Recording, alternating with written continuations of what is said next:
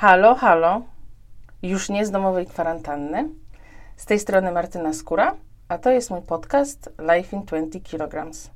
Zachęcam Was do subskrybowania moich kanałów, zarówno podcastowych na Spotify'u, Apple Podcast i na YouTubie oraz do śledzenia moich kanałów na Instagramie, Facebooku i do mojego bloga. Skończyła się już kwarantanna i e, możemy wychodzić e, w miejsca publiczne, spotykać się ze znajomymi i powoli nawet podróżować.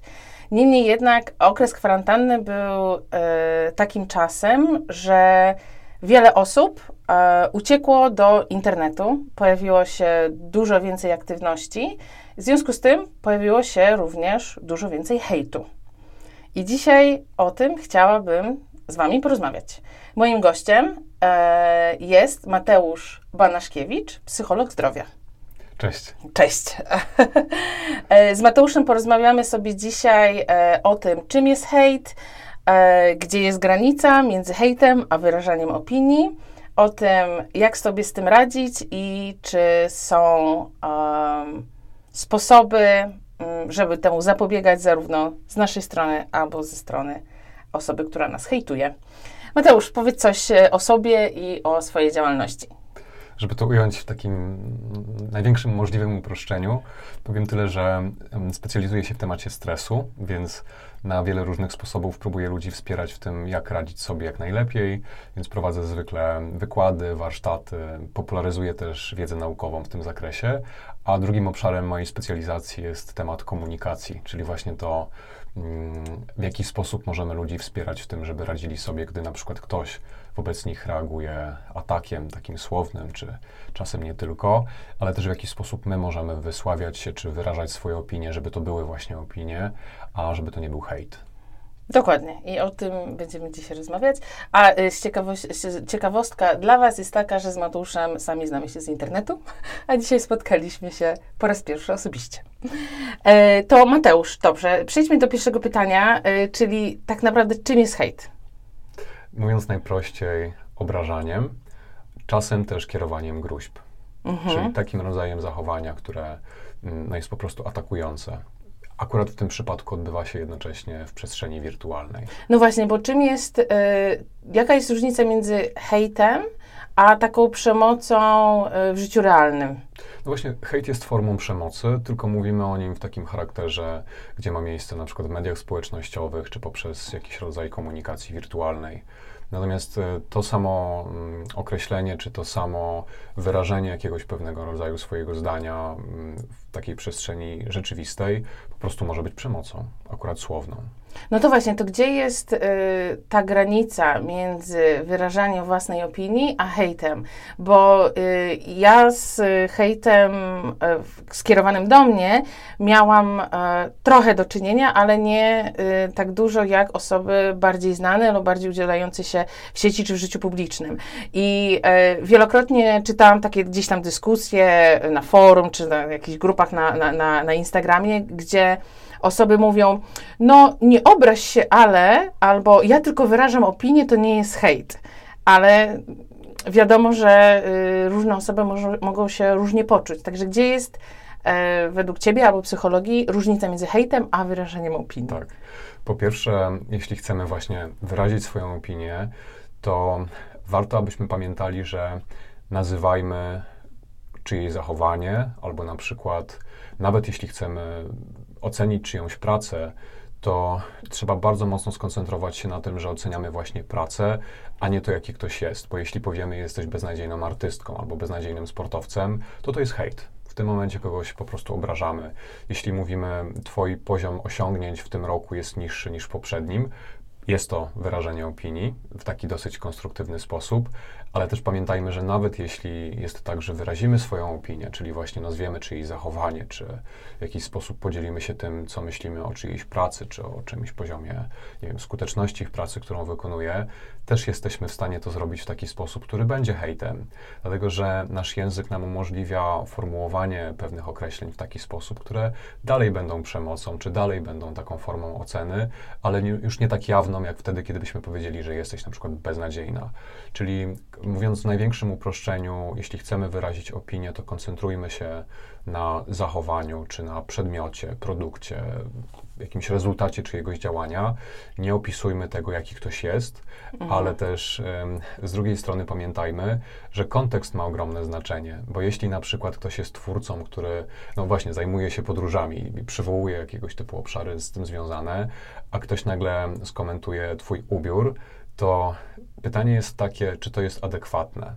Bo jeśli ze swoją społecznością masz taką relację, że rozmawiacie o różnych tematach, mówiąc ogólnie lifestyle'owych, też o tym, jak w ramach podróżowania można na przykład się ubrać, to być może wyrażenie opinii będzie rzeczą konstruktywną i też poruszenie tematu wyglądu um, takiego lub innego też jest w porządku, ale wtedy ważne jest to, jak to właśnie robimy.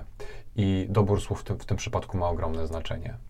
Um, ja pamiętam taką wypowiedź e, osoby, która komentowała czyjeś rodzicielstwo i tutaj też tą, tą subtelność łatwo jest wyłapać, bo kiedy ktoś mówi, jesteś taką matką, mhm. albo wychowujesz w sposób taki lub inny, no to to już jest ocena i tutaj no, możemy mówić o hejcie. Jeśli ktoś powie, mm, kiedy twoje dziecko zachowuje się w taki sposób, moja wiedza jest taka, że najlepsze byłoby zareagowanie w taki i taki sposób, mhm. to to jest wyrażenie opinii. Mm, myślę, że taką, naj, naj, taką najprostszą chyba podpowiedzią wokół tego, co robić, żeby konstruktywnie wyrażać swoje opinie, byłoby takie myślenie o tym, czy to, co powiem albo napiszę, mm, ma szansę być odebrany jako atak na osobę, na, czyjeś, um, na czyjąś tożsamość, to kim jestem. A jeśli tak, no to tą odpowiedź, to, to, to wyrażaną, to, tą opinię, którą chcę wyrazić, warto jest po prostu przeformułować. Mhm. Ja pamiętam, e, moja przyjaciółka tak e, kiedyś mi powiedziała, że e, zastanów się, czy to, co chcesz powiedzieć, powiedziałabyś swojej mamie. Bo jeżeli byś tego nie powiedziała, to znaczy, że to jest niemiłe i po prostu tego nie mów. Bardzo dobra strategia. A druga... Była nawet taka reklama, co to było, ale OLX, jeden z aktorów mówił, że yy, do jakiegoś tam kolesia, no co tam napisałeś w komentarzu? I on tam, a, że cena z dupy czy z kosmosu i tak. a gdybyś powiedział to twojej mamie. I tam była ta mama taka ubolewająca, ubolewająca. Także rzeczywiście to Przynajmniej ja się tym kieruję. To jest też taka pewna forma wzbudzania współczucia, bo kiedy nagle tej osobie, która jest odbiorcą, nadasz jakieś cechy ludzkie, a nasze mamy mają dla nas bardzo dużo cech mhm. ludzkich, to jest szansa, że pewien rodzaj współczucia u człowieka wzbudzimy i na przykład nie zareaguje w taki właśnie sposób. Ale też zupełnie inną kwestią jest to, że mm, no w jednej sytuacji, kiedy my wyrażamy opinię, to możemy w ten sposób się wspierać, ale z drugiej strony, kiedy ktoś do nas w jakiś sposób na przykład napisał nam coś, co jest dla nas bolesne, My możemy ten mechanizm też w taki sposób wdrożyć, że po prostu powtarzamy w pewnym sensie wypowiedź tej osoby, bo ludzie bardzo często komunikując się w internecie mm, nie myślą o tym, jak to zostanie odebrane albo jaki jest tego wydźwięk. I kiedy ty sparafrazujesz i powiedzmy, ja pamiętam taką wypowiedź, ktoś kiedyś pod jakąś moją medialną wypowiedzią napisał e, psycholog zdrowia, kto to K kropeczki jest. Mhm. I taki rodzaj parafrazy polega na tym, że mm, odpisujemy i e, w skrócie to ujmujemy, na przykład mówiąc, mm, ma pan poczucie, że moje kompetencje nie są wystarczające, albo nie wie pan, czym jest moja specjalność. Nazywamy to i potem możemy na to, jeśli chcemy, możemy na to odpowiedzieć. To znaczy, warto jest po prostu w pewnym sensie powtórzyć to, co zostało wypowiedziane, nie takim, niekoniecznie takim wulgarnym językiem, mhm. ale pokazując, że my reagujemy na pewną też e, formę, nie tylko na treść. A możemy też bardziej wprost czasami, czyli jeśli ktoś mówi na przykład jesteś beznadziejna, to e, i potem komentuje, nie wiem, naszą pracę czy, czy cokolwiek innego, to ważne, żeby pamiętać, że to ja decyduję, czy ja odpowiem na treść i zareaguję właśnie merytorycznie, czy w ogóle odpowiem, to krok mhm. wcześniej, ale jeśli decyduję się odpowiedzieć, to mogę też zareagować na po prostu formę i napisać, e, ponieważ pan nie obraża, to, to nie odniosę się do tego, co pan pyta, mhm. albo co pan komentuje. A to właśnie kiedy odpowiadać, a kiedy nie odpowiadać? To jest, to jest faktycznie nasza decyzja, dlatego że e, po pierwsze to jest też skala zjawiska, to znaczy jeśli nawet jesteśmy osobami, które mają duży zasięg i mamy wielu obserwujących i a, tych wypowiedzi czasem bolesnych jest dużo, mm, no to nasza decyzja, czy decydujemy się poświęcić czas, żeby reagować, dlatego że mm, no ludzie mają różne strategie. Niektóre osoby w takich sytuacjach po prostu banują, po prostu usuwają takie Mhm. wypowiedzi. Tak też można robić, jeśli chcemy chronić swoją społeczność. To znaczy, jeśli chcemy, żeby mm, na naszym danym medium społecznościowym było tak, że ludzie czują się bezpiecznie, że ta komunikacja pod postami na przykład jest konstruktywna, no to eliminując takie wypowiedzi niekonstruktywne, czyścimy to w ten sposób. Czyli Jasne. generalnie jest to zdrowe i wystawiamy własne granice, że blok, ban, zgłoszenie i to jest okej. To jest jedna ze strategii i ona jest w porządku, ale mamy też możliwość mm, pomyśleć sobie o tym, że z drugiej strony taki człowiek, którego po prostu wyrzucę stamtąd, on być może uczy się tego, że gdzie niegdzie nie może tak się komunikować i tyle. Mhm. Natomiast jeśli my decydujemy się zareagować w sposób maksymalnie konstruktywny, to dajemy szansę temu człowiekowi zmienić postawę. Mhm. E, Często ludzie mają takie przekonanie, że ale to, to, się, to się nie zadzieje, to jest niemożliwe. Mhm. Otóż to jest jeden ze skuteczniejszych sposobów na to, żeby ludzi uczyć właśnie komunikacji, bo kiedy em, ktoś formułuje właśnie swoje zdanie, czy próbuje w jakiś sposób coś mm, nazwać, skomentować, czy krytykuje właśnie nas, to jest tak, że po pierwsze pamiętajmy, że w internecie specyfika jest taka, że my po prostu krzyczymy. To znaczy, nawet jeśli ja jestem twórcą i generuję jakieś treści, to żeby w mediach społecznościowych istnieć, żeby w internecie w ogóle istnieć, to musi być wyraziste, to musi przykuwać uwagę. I to działa w drugą stronę. Ludzie, żeby wypowiedzieć się na jakiś temat i na przykład nas skrytykować, też są nauczeni tego, że w pewnym sensie muszą krzyczeć, że to musi być właśnie wyraziste. I hejt jest taką niestety patologiczną, bardzo mm, no, bolesną formą i przynoszącą wiele złego tego właśnie mechanizmu, ale warto jest o nim pamiętać. I kiedy my decydujemy się zareagować i e, nawet jeśli nie będziemy odnosili się do formy, bo widzimy, że ona jest taka na granicy, ktoś tak uszczypliwie nam tam jakoś skomentował Mhm. i powiedział, że no chyba na pani etapie rozwoju zawodowego, no to już by wypadało pewne rzeczy wiedzieć. Jeśli my decydujemy się nie reagować na to i nie, nie mówić, czy nie pisać na przykład um, sposób, w jaki pan skrytykował moją pracę jest niekulturalny, w związku z tym się nie odniosę do tej Mhm. wypowiedzi, a decydujemy się odnieść do właśnie treści, a nie do formy, to też możemy zrobić to zachowując bardzo wysoki standard i napisać, wie pan, mm, to wynika z tego, z tego i z tamtego. Mhm. I wtedy też ludzie, kiedy mają takie poczucie e, tego, że po, po tej drugiej stronie jest człowiek i on też e, zareagował czy zareagowała konstruktywnie, to są też osoby, które z czasem mają szansę tą swoją postawę em, wobec nas czy wobec naszej pracy po prostu zmienić. To jest nasza decyzja. A trzeci mechanizm jest taki i on będzie najskuteczniejszy w przypadku tych osób, które mają bardzo duży zasięg, bardzo dużą grupę odbiorców i w związku z tym są narażone na no, wyższy poziom hejtu, czy, te, czy liczbę takich na przykład wypowiedzi, komentarzy. Mm, To jest sposób polegający na tym, że my możemy po prostu uczyć naszą społeczność. I na wiele sposobów to się rozwiązuje, na przykład w ten sposób, że nie wiem, na grupach na Facebooku tworzy się regulamin, ale jeśli nawet to jest Instagram, to my możemy uczyć naszą społeczność, mówiąc, że jeśli pojawiają się jakieś komentarze atakujące, niesprawiedliwe, e, krzywdzące, to na przykład mnie informujcie, zaznaczajcie je, że one są, albo bezpośrednio zaznaczajcie, zgłaszajcie je do danego medium społecznościowego, Mm, ale też powiedzmy ludziom, co to dla nas oznacza, dlatego że czasem tego nie wiedzą. My też w Polsce mamy taką, no, taką dużą skłonność, żeby mylić naszą opinię właśnie z Mhm. takim formułowaniem zdania, które jest po prostu zdaniem atakującym. E, To pewnie wynika z wielu rzeczy. No, no może też z tego, że, że jakoś w naszym rozwoju, nawet szkolnym, też nie uczymy się tego rozróżnienia. Tak. A ja tego się nauczyłem na studiach, no bo jestem po psychologii, ale wielu ludzi też uczy się na jakimś tam późniejszym etapie rozwoju.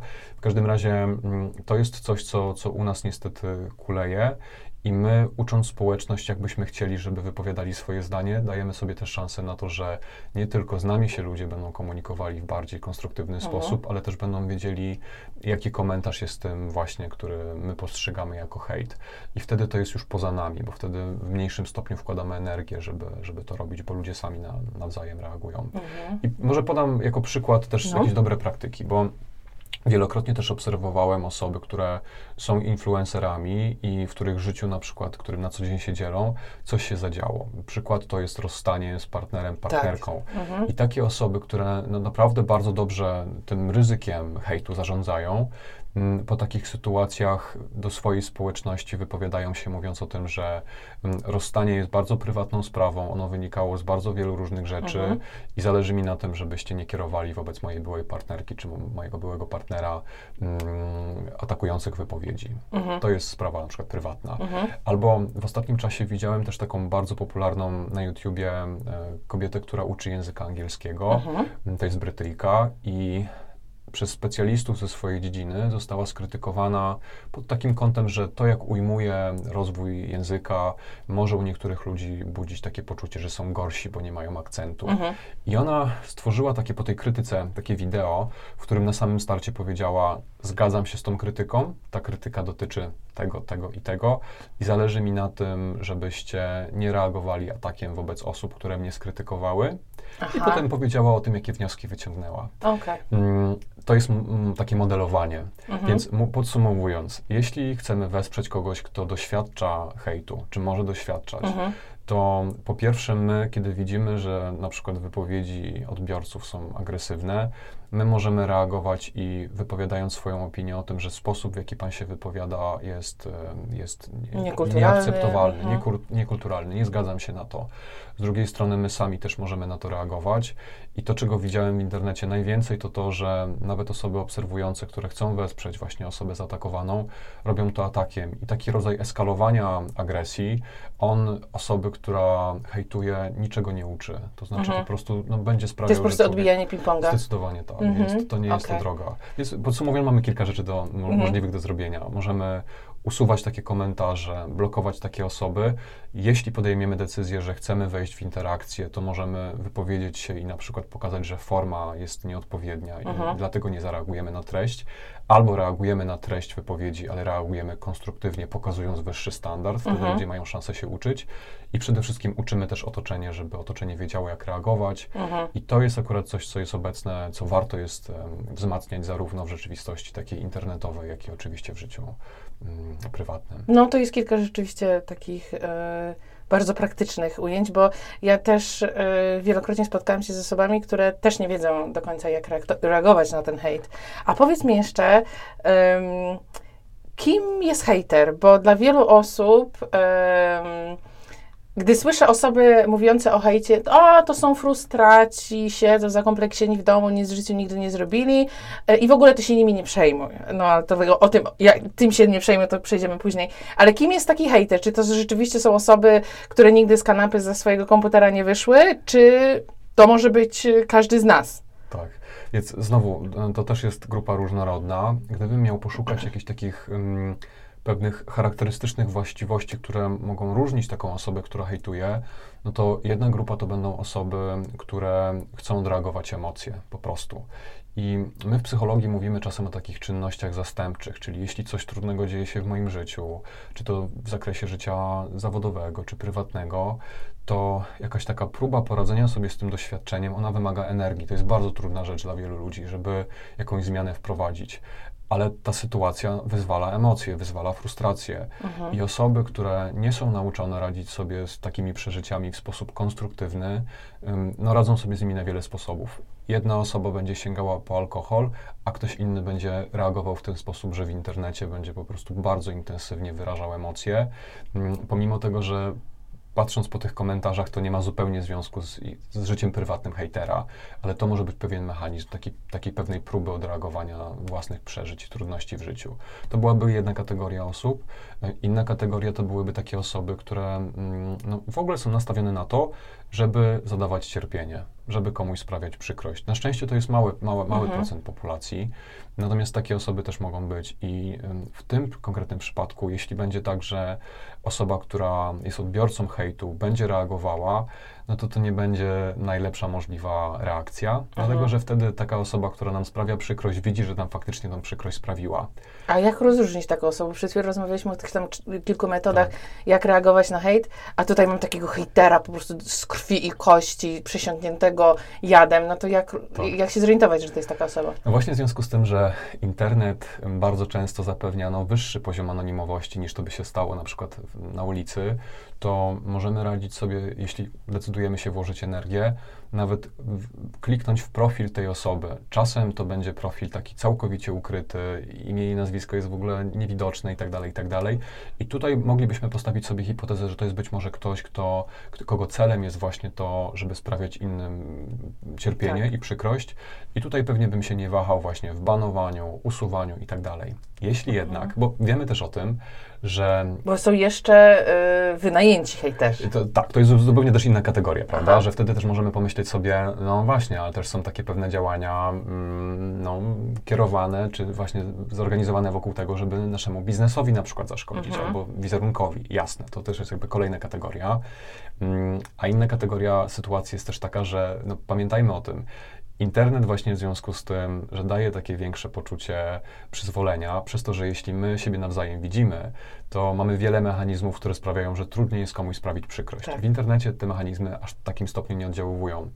I chociaż to poczucie anonimowości sprawia, że jest taka większa gotowość, żeby reagować hejtem, to jednak tym hejtem reagują też osoby, które nie są anonimowe i na przykład na Facebooku widać ich imiona i nazwiska. Mhm. I wtedy, jeśli jest tak, że my jesteśmy w stanie wejść w taki profil i widzimy, że to jest ktoś, kto, no, no jesteśmy w stanie go do pewnego stopnia zidentyfikować, to tutaj moja hipoteza byłaby taka, że w większym stopniu warto jest wejść w jakiś rodzaj polemiki. Mhm. Mm, w taki sposób, jak mówiliśmy, prawda? Czyli reagując na formę albo na treść, ale pokazując jak najwyższy standard. Niestety, przygotowując się do spotkania, nie udało mi się znaleźć tej publikacji. Pamiętam w każdym razie mm, taki artykuł, który opisywał dziennikarza, który mm, przeprowadził taki, no, nie naukowy, ale swój własny dziennikarski eksperyment, który polegał na tym, że mm, pod jakimś artykułem, pod którym było bardzo dużo hejtu, mhm. podjął decyzję, że będzie do tych hejterów pisał, do jakiejś tam grupy e, mhm. ludzi. I jedna trzecia tych osób w ogóle nie zareagowała na jego e, próbę nawiązania kontaktu. Mhm. Mm, druga grupa, i to była właśnie taka mniej więcej równoliczna część, to były osoby, które zareagowały agresją, a jedna trzecia z tej grupy to były osoby, które po pewnej polemice wycofały się ze swojej opinii, mhm. gdzieś zmieniły swoje zdanie. I puenta z tego była taka, że czasami być może warto włożyć energię i reagować na te komentarze w sposób konstruktywny, żeby ta jedna trzecia hejterów złagodniała albo zmieniła swoją potencjalnie postawę, żeby zobaczyła, że to, co mówią, czy jak formułują, przynosi taki efekt, że komuś sprawiają cierpienie, a mhm. na przykład to było nie w jakiś sposób niesłuszne albo było uproszczone i tak dalej. To jest nasza wewnętrzna decyzja, czy my w pewnym sensie mamy gotowość ludzi edukować, czy mówiąc inaczej, wpływać na to, jak się komunikują. Wiedzmy po prostu o tym, że gdyby było tak, że w naszej takiej przestrzeni, nawet w tym przypadku wirtualnej, 90% mm, osób, które są świadkami hejtu albo są jego odbiorcami, reagowałoby w sposób konstruktywny, mhm. to byśmy bardzo dużym stopniu mieli szansę niwelować tego rodzaju reakcje, bo czyli, ludzie się uczyli. Dokładnie, czyli my jako osoby hejtowane możemy reagować, ale my również jako obserwatorzy jakiejś dyskusji, polemiki na Instagramie czy innych social mediach też możemy się włączyć w to i nawet jeżeli powiedzmy ten influencer nie zareagował, to my też zawsze możemy powiedzieć, że no ta forma, jak pan to przedstawił, ten język to tak. jest y, średni tak. i tu proszę zmienić sposób myślenia, czy tam y, formułowania zdań, tak? Albo y, na przykład zgłosić. Y, Albo zgłosić na przykład dany komentarz do administracji. Mhm. Mm, jak przeglądałem też w ostatnim czasie celowo różne wypowiedzi, to faktycznie te społeczności reagują. To jest tak, że ludzie no, są bardzo zmobilizowani, żeby reagować, ale reagują atakiem, reagują dewaluacją osoby, która wyraziła swoje zdanie. Mhm. E, no i taki rodzaj reakcji utwierdza tylko już przekonanych do innej opinii. Mm, hater, mówiąc w uproszczeniu, to będzie osoba, która no, w większym stopniu prawdopodobnie się będzie jeszcze bardziej usztywniała w swoim mhm. przekonaniu. Ludzie po prostu mają takie mechanizmy obronne, które chronią nasze ego, chronią naszą psychikę. Jeśli ty w rozmowie ze mną, nawet internetowej, w jakiś sposób komentujesz mnie, czy moją pracę, czy, czy coś, co ja tworzę po prostu i zrobisz to w sposób atakujący, no to te moje mechanizmy psychologiczne mają mnie chronić, więc one będą sprawiały, że ja się będę usztywniał w mojej postawie, nie będę gotów słuchać mhm. Twoich argumentów, prawdopodobnie Ciebie zdewaluuję, no właśnie po to, żeby siebie chronić. Mhm. Gdy komunikujemy się konstruktywnie, niwelujemy ten efekt. To jesteśmy też bardziej otwarci na taką rozmowę. I naprawdę, bo też ludzie takie często mają poczucie, że ale to, to jak na to zareagować? No jeśli ktoś po polsku się wypowiada, to zasługuje tylko na taki rodzaj reakcji. Mhm. Z perspektywy nie tylko psychologii, ale też takiej fizjologicznej, zdrowotnej, to co nie jest wcale oczywiste, a jest korzystniejsze, to jest takie mm, humanizowanie hejtera. To znaczy, jeśli Mhm. nawet my doświadczamy hejtu albo jesteśmy obserwatorami, to e, zdrowsze dla nas także fizjologicznie i psychologicznie będzie przypomnieć sobie o tym, że to jest drugi człowiek i to, że te jego wypowiedzi są tak strasznie atakujące, prawdopodobnie właśnie świadczy o tym, że z czymś sobie nie radzi. Tam jest prawdopodobnie jakieś cierpienie Mhm. ukryte. I ten rodzaj takiego budowania współczucia wobec hejtera wcale nie oznacza, że my mamy akceptować jego punkt widzenia albo że mamy go usprawiedliwiać. To jest po prostu takie przypomnienie sobie o tym, że tam jest drugi człowiek i ten rodzaj postawy nas też będzie wspierał w tym, żeby zareagować konstruktywniej.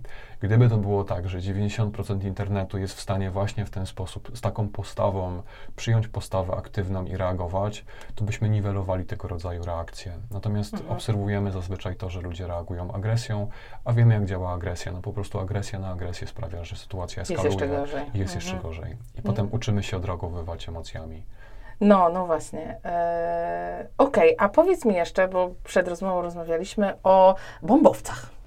O co tam chodzi? Bo tam mnie bardzo, bardzo mnie to zainteresowało i chciałam, żeby słuchacze też usłyszeli. Tak. To jest jeden z też takich mechanizmów, który sprawia, że ludzie rzeczywiście hejtują. Mm, I mówiąc o bombowcach, a poruszyliśmy temat tak zwanego efektu kabiny pilota. To jest taki efekt, gdzie na pewnym etapie psychologowie zaobserwowali, że piloci bombowców nie ponoszą negatywnych konsekwencji psychologicznych tego, że mm, odbierają życie. Dlatego, że jeśli e, lecą takim samolotem i bombardują dany rejon, czy nawet lokalną społeczność, to oni nie widzą konsekwencji swoich działań. My, jeśli mielibyśmy w takim życiu codziennym, będąc z kimś po prostu w kontakcie, jakoś e, sprawić mu przykrość, coś powiedzieć, zaatakować, to nawet jeśli jest tak, że ta osoba na ulicy, wyobraźmy sobie, obrażona przez nas, obróci się napięcie i odejdzie, no to my mieliśmy okazję zobaczyć jej minę, postawę ciała, widzimy, że to, co robimy, sprawia komuś cierpienie. I dla większości ludzi to gdzieś koniec końców jest taki bardzo awersyjny, nieprzyjemny mechanizm. Mm, I właśnie tak jest w internecie, że w pewnym sensie osoby hejtujące są jak ci piloci bombowców. Po prostu nie widzą w namacalny sposób, ile cierpienia ich zachowanie może przywołać. I znowu, będzie ta kategoria osób, gdzie ich zachowanie jest właśnie po to, żeby wy- wyzwolić cierpienie, ale będą też takie osoby, które gdyby zobaczyły, że po tej drugiej stronie jest realnie cierpiąca osoba, to te zachowania, one, one by się po prostu niwelowały. I dlatego to obserwujemy też u osób, które byśmy nazwali ludźmi medialnymi, czy czasami też po- powiemy o kimś innym jako o celebrycie. Mm, To są osoby, które poprzez to, jak funkcjonują, też jaki mają wizerunek, sprawiają, że odbiorcy często mają takie poczucie, że to jest ktoś odległy, ktoś inny, ktoś taki nieludzki. I to też daje taki pewien rodzaj poczucia przyzwolenia, że mogę taką osobę atakować, bo ona jest tak bardzo odmienna ode mnie. Mhm. Jeśli taki człowiek em, będzie w reakcji mówił o tym, jak się z tym czuje, jak, jak, jakie to spustoszenie wyzwala, to to jest jeden z lepszych sposobów na to, żeby mieć przynajmniej szansę wpłynąć na osoby hejtujące, tak żeby niwelować takie właśnie reakcje. Czyli my jako, e, załóżmy my, jako influencerzy, osoby powiedzmy, no nie jesteśmy osobami publicznymi, no ale tutaj się ustawmy na, na potrzebę tego, tej rozmowy, e, też żebyśmy publicznie mówili o tym, że jesteśmy hejtowani, tak? Tak. I wtedy to... Um, Jak się z tym mamy, jak się z Mhm. tym czujemy, żebyśmy pokazywali, jakie są tego konsekwencje dla nas, Mhm. także emocjonalne. I oczywiście ludzie to nie komputery i to nie jest tak, że jeśli ciebie ktoś zhejtuje i ty powiesz na forum, nawet do wszystkich powiesz, słuchajcie, no bardzo mi przykro, bo od, otrzymałem taki komentarz. To nie jest tak, że hejter natychmiast po prostu zmieni postawę, ale jeśli my jako społeczeństwo, jako, czy na przykład społeczność, która gdzieś jest zorganizowana wokół twojej twórczości, mm, będzie uczyła się i obserwowała to, że reagujesz w ten sposób, to ludzie powoli, powoli zmieniają swój rodzaj postawy i swój Mhm. sposób komunikacji, reagowania.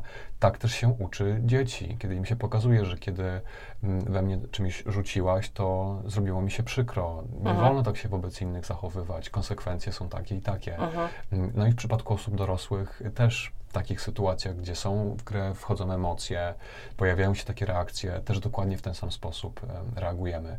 Ja mam aż potrzebę nazwać taki bardzo konkretny model reagowania, bo to Mhm. jest opisany i możemy się nim No, posługiwać. Mm, Jeśli ktoś sprawi nam przykrość, no wyobraźmy sobie właśnie, że, że ktoś w internecie nas w jakiś sposób zhejtował, to mm, ten model sobie możemy modyfikować, ale najprościej o nim myśląc, mm, mówimy o tym, że w pierwszym kroku mówimy, co się zadziało, co ktoś zrobił. Czyli Mhm. jeśli ktoś obraził, nie wiem, naszego członka rodziny, to mówimy... Tak, ja się spotkałam z czymś takim, że y, w kierunku y, bliskiej mi osoby zostało skierowane ty i to coś tam, a w ogóle to dziwi mnie, że twoja rodzina to coś tam, coś tam. Tak. I to już zaczynają być takie Tak. strasznie personalne wycieczki, Tak. które w ogóle wybiegają daleko, daleko poza y, podmioty dyskusji. Dokładnie, coś koszmarnego, więc w pierwszym kroku mm, opisujemy zachowanie i mówimy, i piszemy na przykład pan obraził moją siostrę, albo pan nazwał moją siostrę w taki, Mhm. taki sposób, nie? Pan obraził moją siostrę, albo mojego brata, albo mojego Mamę, syna, mamę, coś, ciocię, kogoś, tak, jakby mhm. obraził pan bliską mi osobę.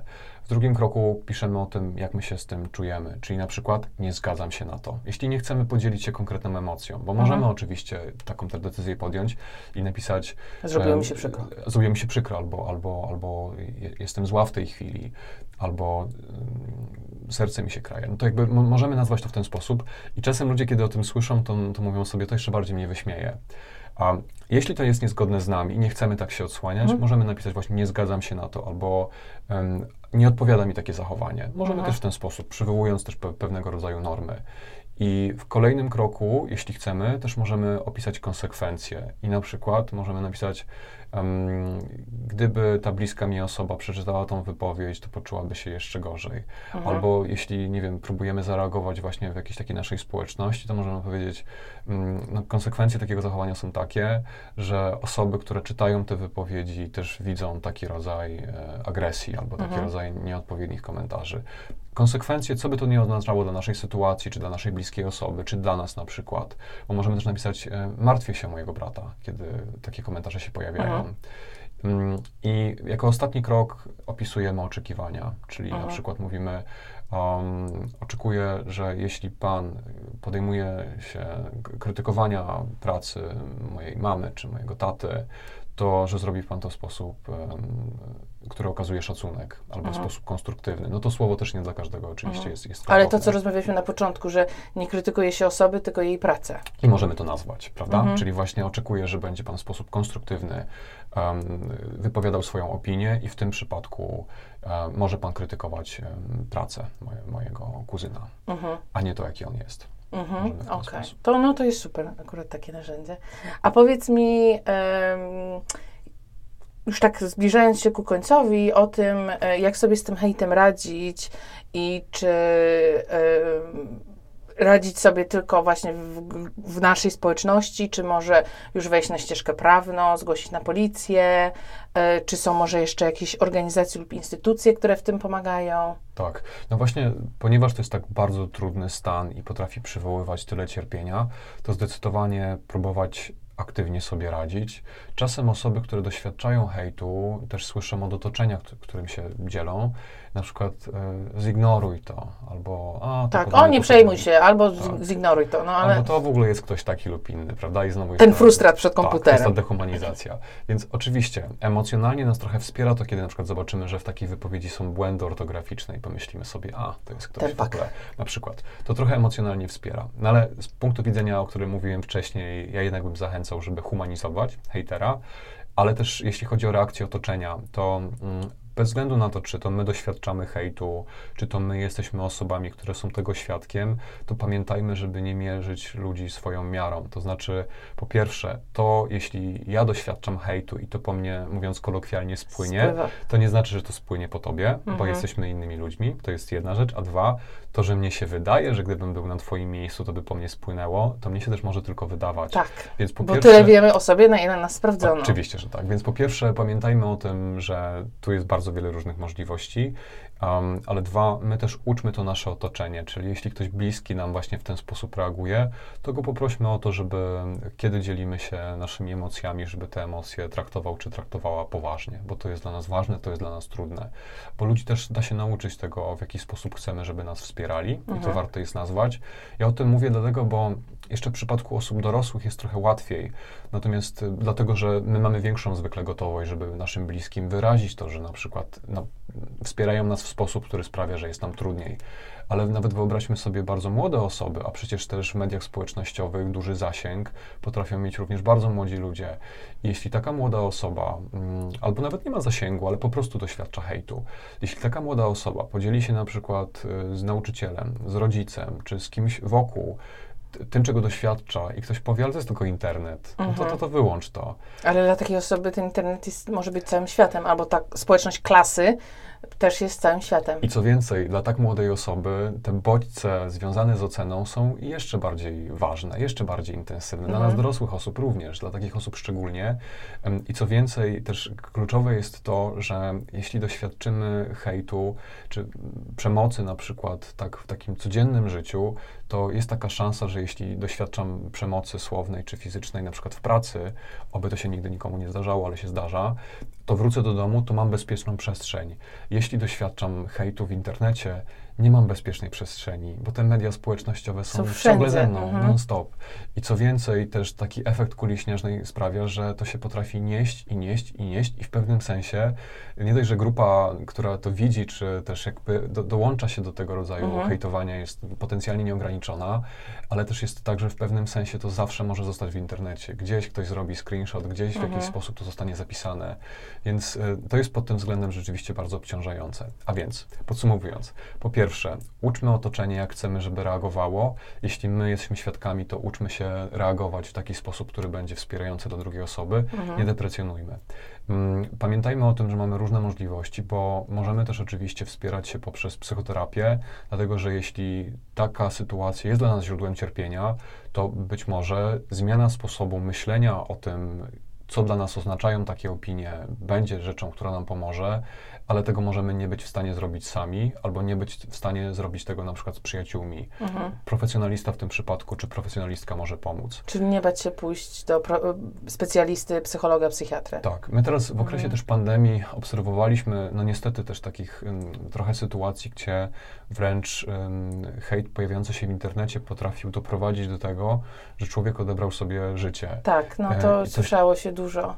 Mhm. To to jest zdecydowanie możliwe i to, czy- mówimy o osobach dorosłych, o jakiejś specjalizacji zawodowej, czy mówimy o bardzo młodych osobach, które hejtu na przykład doświadczają w wyniku tego, że mają inną niż większość orientację seksualną. Możliwości jest bardzo wiele. tak. Hejt potrafi prowadzić do Do tak okrutnych, dokładnie, Mhm. tak okrutnych konsekwencji. Mm, I właśnie w związku z tym, po pierwsze, pomoc psychiatryczna, psychoterapeutyczna, to, jest, to są zasoby, z których warto jest skorzystać. Mm, Mówiąc tak też bardzo konkretnie, nawet gdyby było tak, że człowiek po prostu cierpi, no nie wie co zrobić, nie wie gdzie teraz sięgnąć po wsparcie, to bardzo łatwo jesteśmy w stanie w internecie wygooglować ośrodki interwencji kryzysowej. Mhm. To są takie placówki, które po pierwsze są rozsiane po Polsce. Jeśli jest taka możliwość i uda nam się wygooglować pobliski, to możemy wręcz umówić się bardzo szybko na spotkanie takie twarzą w twarz. Em, Jeśli pomoc potrzebna jest natychmiast, możemy po prostu zadzwonić do dowolnego ośrodka, który się w Polsce znajduje. Mhm. I tam nikt przez telefon nam nie powie, ale nie przejmuj się, to tylko internet. Zdecydowanie to będzie tak, że kiedy zadzwonimy do takiego miejsca, to osoba, która odbierze telefon, potraktuje nas poważnie i nasze Mhm. uczucia. E, I wtedy mamy szansę tak na bieżąco bardzo szybko otrzymać wsparcie. Mhm. Więc pamiętajmy o tym, że, że to jest wsparcie, które jest dostępne, jest też często bezpłatne. Mhm. Ja I też się podzielę właśnie z, z t- e, moim doświadczeniem, jeżeli chodzi o taką linię. E, Raz, w- jakiś czas temu w życiu miałam taką sytuację, że szukałam pomocy specjalisty i właśnie zadzwoniłam na, na taki numer i rzeczywiście było tak, że to nie było tylko dobrze, to ja panią umówię na spotkanie tu i tu, tylko rzeczywiście ta osoba ze mną rozmawiała, no i ja się czułam bardzo zrozumiana. Także no, z mojego doświadczenia to rzeczywiście są takie instytucje bardzo pomocne. Tak. Także też nie bać się po prostu A, dzwonić. absolutnie pamiętać, że to jest nie wyraz właśnie słabości czy bezradności, tylko to jest wyraz naszej siły um, i takiej odwagi, że decydujemy się o siebie zadbać, i, bo, bo warto. Um, u podłoża tego wszystkiego leżą po prostu emocje, dlatego że emocje są w życiu bardzo ważne, ale kiedy są bardzo intensywne, to wpływają na nasze logiczne myślenie. I zarówno człowiek, który hejtuje, prawdopodobnie doświadcza silnych emocji i to jego zachowanie no, z perspektywy z boku jest takim nadmiarowym, nieadekwatnym, ale i my, którzy jak się znajdziemy w kryzysie emocjonalnym i jest ryzyko tego, że odbierzemy sobie na przykład życie, albo że w ogóle zrobimy coś innego, co jest niekorzystne dla nas y, zdrowotnie, bo dla niektórych osób doświadczenie hejtu prowadzi do tego, że nadużywają substancji psychoaktywnych albo Alkohol, papierosy, na przykład, narkotyki. dokładnie, Mhm. albo szkodzą swojemu ciału w jakiś sposób. To u osób Samookaleczenie. Zdecydowanie tak, więc jakby ludzie, kiedy cierpią, czasem próbują od tego, co jest źródłem tego cierpienia, odwrócić swoją uwagę, wolą cierpieć w inny sposób. Mhm. Więc pomoc profesjonalna jest czymś, co ma nam pomóc z tymi emocjami sobie poradzić i warto o tym pamiętać. No i kolejna kategoria reakcji to jest już pomoc prawna. Jeśli decydujemy się na taką, takie możliwości też oczywiście występują. Um, no tylko to też jest nasza decyzja wokół tego i warto to, to jest oczywiście też skonsultować, czy my mamy gotowość być zaangażowani w taki proces potencjalnego ścigania osoby. Bo to tak jest jeszcze tak większy wysiłek emocjonalny niż, samo, niż sama ta reakcja na hejt, tak. Tak. Bo to trzeba jeszcze raz przeżywać. I dla niektórych osób to będzie najlepsza możliwa decyzja, bo jeśli na przykład jest tak, że po, jakimś, po jakiejś ogromnej stracie ktoś jest atakowany i krytykowany i to ma dać poczucie pewnej sprawiedliwości, Mhm. to być może tak i takie instrumenty też oczywiście mamy i to jest nasza decyzja, co my w danym momencie czy w danej kwestii właśnie zrobimy. Ale ja bym powiedział, że przede wszystkim pamiętajmy o tym, żeby o siebie zadbać jeśli dla nas największym wsparciem będzie próba odcięcia się od tego, co się w tej chwili dzieje, bo jeśli ktoś jest y, osobą naprawdę medialną i coś się wydarzyło kryzysowego i jest w jakiś sposób hejtowany, to być może w pewnych sytuacjach najlepszą rzeczą będzie tą osobę odizolować od tego hejtu, Mhm. bo on się z czasem po prostu wygasi. A jeśli w innej sytuacji jesteśmy i chcemy w jakiś sposób o to poczucie sprawiedliwości zadbać i mamy gotowość po, poruszyć instrumenty prawne, to też jest jedna z możliwości. Mhm. Okej, super. Czyli jest kilka, kilka rzeczy, które możemy robić e, i jak szukać, e, jeżeli zdecydujemy się na pomoc, to jak szukać tej pomocy. Okej, e, czy, bo tak już zbliżamy do końca, e, z moich notatek powiedzieliśmy o wszystkim. Czy jest coś jeszcze, Mateusz, o czym chciałbyś powiedzieć? Chyba chciałbym to podkreślić, że jeśli ym, doświadczamy hejtu i widzimy tą czyjąś wypowiedź, która jest atakująca i podejmujemy decyzję, że chcemy jakoś zareagować, to naprawdę warto jest sparafrazować to, co zostało powiedziane, dlatego że te osoby, które takie wypowiedzi kierują, czasem siła tych wypowiedzi jest dla nich nieklarowna, bo są właśnie przyzwyczajeni, że to jest skierowane na to, żeby sobie ulżyć. I kiedy my to powtórzymy, to w ten sposób dajemy ludziom szansę troszeczkę skorzystać z tego doświadczenia i zobaczyć, że to, co robię, czy to, co powiedziałem, rzeczywiście jest atakujące, rzeczywiście jest nie w porządku. I w ten sposób sprawiamy, że ludzie mają szansę coś z tego długofalowo wynieść. Mhm. Okej, super. A czy e, moi obserwatorzy i słuchacze mogą Cię gdzieś znaleźć i e, efekty Twojej pracy, bo jak powiedziałeś, zajmujesz się stresem, no ale też tutaj e, o hejcie gadaliśmy już ponad 40 minut.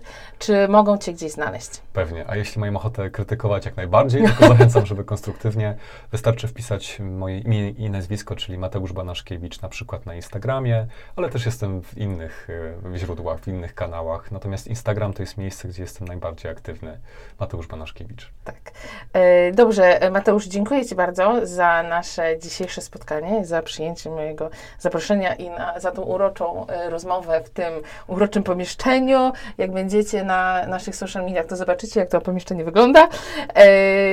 Obserwatorom bardzo dziękuję za ponad 42 minuty słuchania, że znaleźliście czas w Waszym dniu na wysłuchanie podcastu.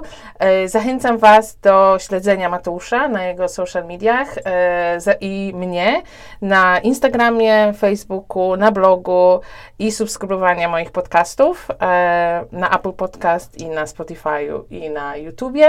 E, To był pierwszy podcast z cyklu poświęconego hejtowi. Będzie jeszcze kilka, także zapraszam i bądźcie z nami. Dziękuję Ci, Mateusz. Dzięki wielkie.